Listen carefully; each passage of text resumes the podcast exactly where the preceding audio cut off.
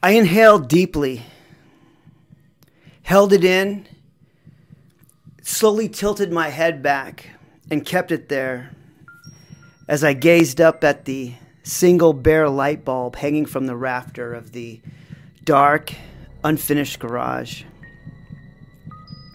I then blew out a consistent blast of frosty, vaporous smoke and watched it slowly swirl, coalesce, and form apparition like shapes, which joined the rest as they floated and hung in the air against a backdrop of darkness.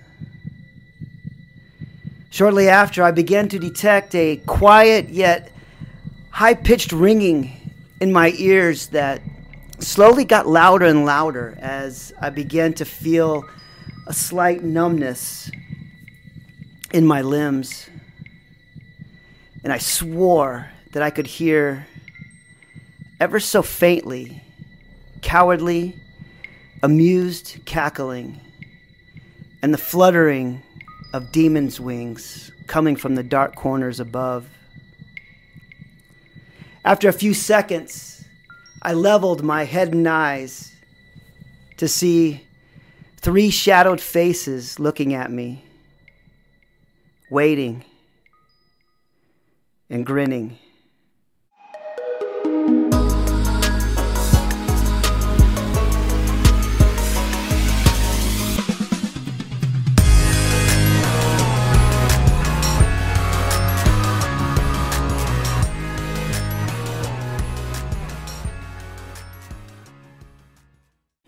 Hello, everyone. My name is Bishop Friesch. Thank you very much for being here, and welcome to My Life Through Music, where I talk about the significant events in my life, along with the songs and music that were either there at the time or describe thoughts, feelings, or emotions I was experiencing at those particular places and at those particular times. And the song that does it for these memories is Euphoria, Amirian mix by Collide released in 2004.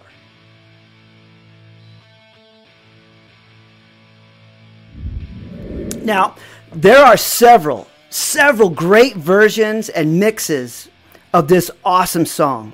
But this one, the Amirian mix, for me, for me, is the one that fully brings this particular experience, whether I like it or not, but brings this experience to life and brings me face to face with myself 33 years ago. This song starts out slow and mysterious, just like the, the climax of this demented night did, with a growing sense of the unknown and the unfamiliar, bringing atmospheric, unusual, and ritualistic sounds held down by a methodical beat and pulse. And then you get the haunting hypnotic voice of Corinne that, that puts you in a, a paralyzing trance, building you up for something. You don't know what it is yet, but continuously building. And at 1 minute 55 seconds, just like after blowing out the smoke in that garage, it hits you and takes you on this quick yet dangerous, heart pumping, euphoric roller coaster ride. But then when it's over, it kicks you off and it tells you, I know that was fun. I know you liked it. And I know you want to ride again. But the only way to ride again is to go back and start over. And in my opinion, that's how dependency starts. Dependency on anything. I know that when we talk about dependency, we talk about drugs and alcohol, but it could be anything. So, as I mentioned in the last video, after we got what we wanted from the guys, after we scored um, from those guys in that neighborhood on the corner, we went back to Tanner's house and we began this hideous ritual that led up to what I just described. And in a few videos prior to this, I briefly mentioned my familiarity with drugs. And the fact of the matter is that for quite some time, I had been experimenting with several different drugs and in their many different individual forms.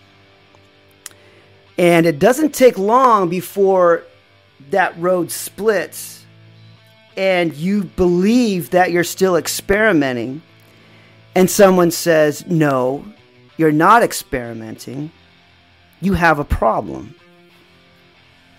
So I have to rewind a little bit and rewind to the point right before attendance girl and I started getting serious, probably a year and a half prior to this. One night, while we were waiting uh, at school for the bus to to return from an away game for the JV football team and volleyball teams, uh, my younger brother was on the, the JV team, and her younger sister was on the volleyball team. And they always traveled together, which meant they were coming back on the same bus. And I didn't even have my driver's license at the time. Um, but being in such a rural area, my parents were like, just go get him. Go get him. Ain't nobody to mess with you. And so, so this particular night, I pulled into the parking lot at the school in my, my mom's white four door Buick Regal, and I saw um, her dark blue Volkswagen, her Volkswagen Bug, uh, parked, and I, I parked right next to it, and and this was shortly after the typing class episode, so we weren't dating, we weren't together, uh, we were just friends, we were talking all the time. So I get out of my car, my mom's car, and I get into her car, and we were just talking like we normally did. And on that particular night, the bus was really late. And so we, we talked for a while. And during this conversation, she said that she was aware of what I was doing. And if we were ever going to get serious, I would have to stop all that because she didn't want to be around it. She didn't want to be around any of it. And on that night, I promised her that I would stop. And just like we always do, I really did mean it. I meant it at the time. Fast forward a year and a half later, this is where I was. Somehow, all this time, I was able to compartmentalize this part of my life, keep it contained, and still be with her while hiding this, this revolting, ugly, and reticent secret and hide it not only from her, but from pretty much everybody else. So here I am now on my way home from this latest trip. Now I'm back in California, driving across the hot Arizona desert on the I 10 with California Kid. And I found myself really tormented by all the secrets I was concealing and protecting, and all the consequences of attendance girl and, and others finding out. And now the name of the band comes into play Collide. I picked up on this while I was putting these notes together. Collide. Yeah, that's exactly what I needed to prepare myself for because I knew that I knew what I was doing and I knew eventually morals and vice would someday collide. And they say that love is like a drug, but what happens when drugs are likened to love? At that point, you ain't experimenting anymore. And when I got home, I did what I normally did about everything else. I ignored it. And the reason I ignored it was everything seemed to be fine. and we always say that. Everything's fine. Everything, including attendance girl, everything was fine. So I just picked up where I left off before I went. And in my mind, this was just one more time, one more set of destructive and nefarious deeds I was able to keep hidden. But instead of being discouraged, what I did was it, it, it actually emboldened me to just keep going. And that's exactly what I did. I didn't know when or where it would all come crashing down, but I was going to ride this out. And that's what I did. You know, at this stage of my life, I, I have a practice that I do once a quarter. It involves me taking some time to myself. I go deeper than normal into my meditation practice.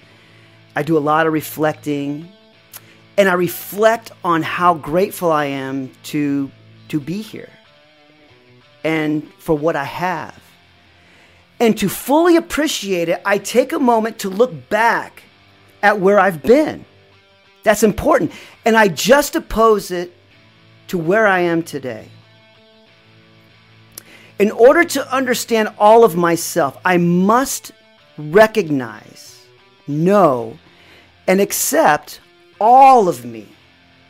And accepting all of me includes not only the light, but yes, the dark as well. And I've been able to learn a great deal from both, both sides of me, the dark and the light. And this is why Euphoria, the Amirian mix, is where it's at in my My Life Through Music playlist. And why I need to thank Collide for this song for bringing me face to face with one of my many dark parts of my past. But I can smile because I know the ending of this long, long story. One last thing if, if somebody out there just happens to be watching, whenever, right now, weeks from now, years from now, decades from now, whenever, and you find yourself uh, dependent on something, whether it's drugs, alcohol, and you're having an issue with it, please get some help. Talk to somebody, reach out to someone, a trusted family member, a friend. There are many organizations out there that can help. Uh, believe me, there are people, there are people who care. I'm going to put a link to this song uh, in the description below. Uh, so you can check it out. It's a really intense song, and it's a really it's a it's a very good song. Um, along with uh, a block of other songs that just kind of generally um, describes what was going on during that time of my life. Uh, I can't talk about all of the songs and all the details, but um, it'll definitely give you a, a good idea of what was really going on. In the next video, I plan on talking about how I continued to ignore the valuable and precious warnings as I started to lose my grip on, well, pretty much everything. As I talk a little bit more about my life through music.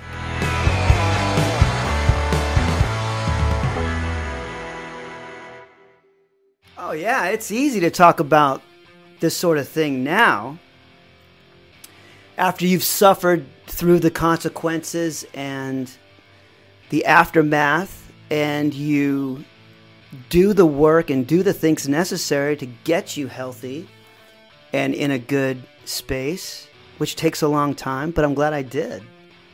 I'm glad I did. Ex- absolutely. Absolutely. No, nobody ever pressured me. Nobody ever threatened me. Nobody ever made fun of me. Nobody ever made me feel any kind of way if I didn't go along with what was going on. I did this stuff by myself. I chose to do it, and um, it was all me. I don't blame anybody. I don't blame anybody except myself.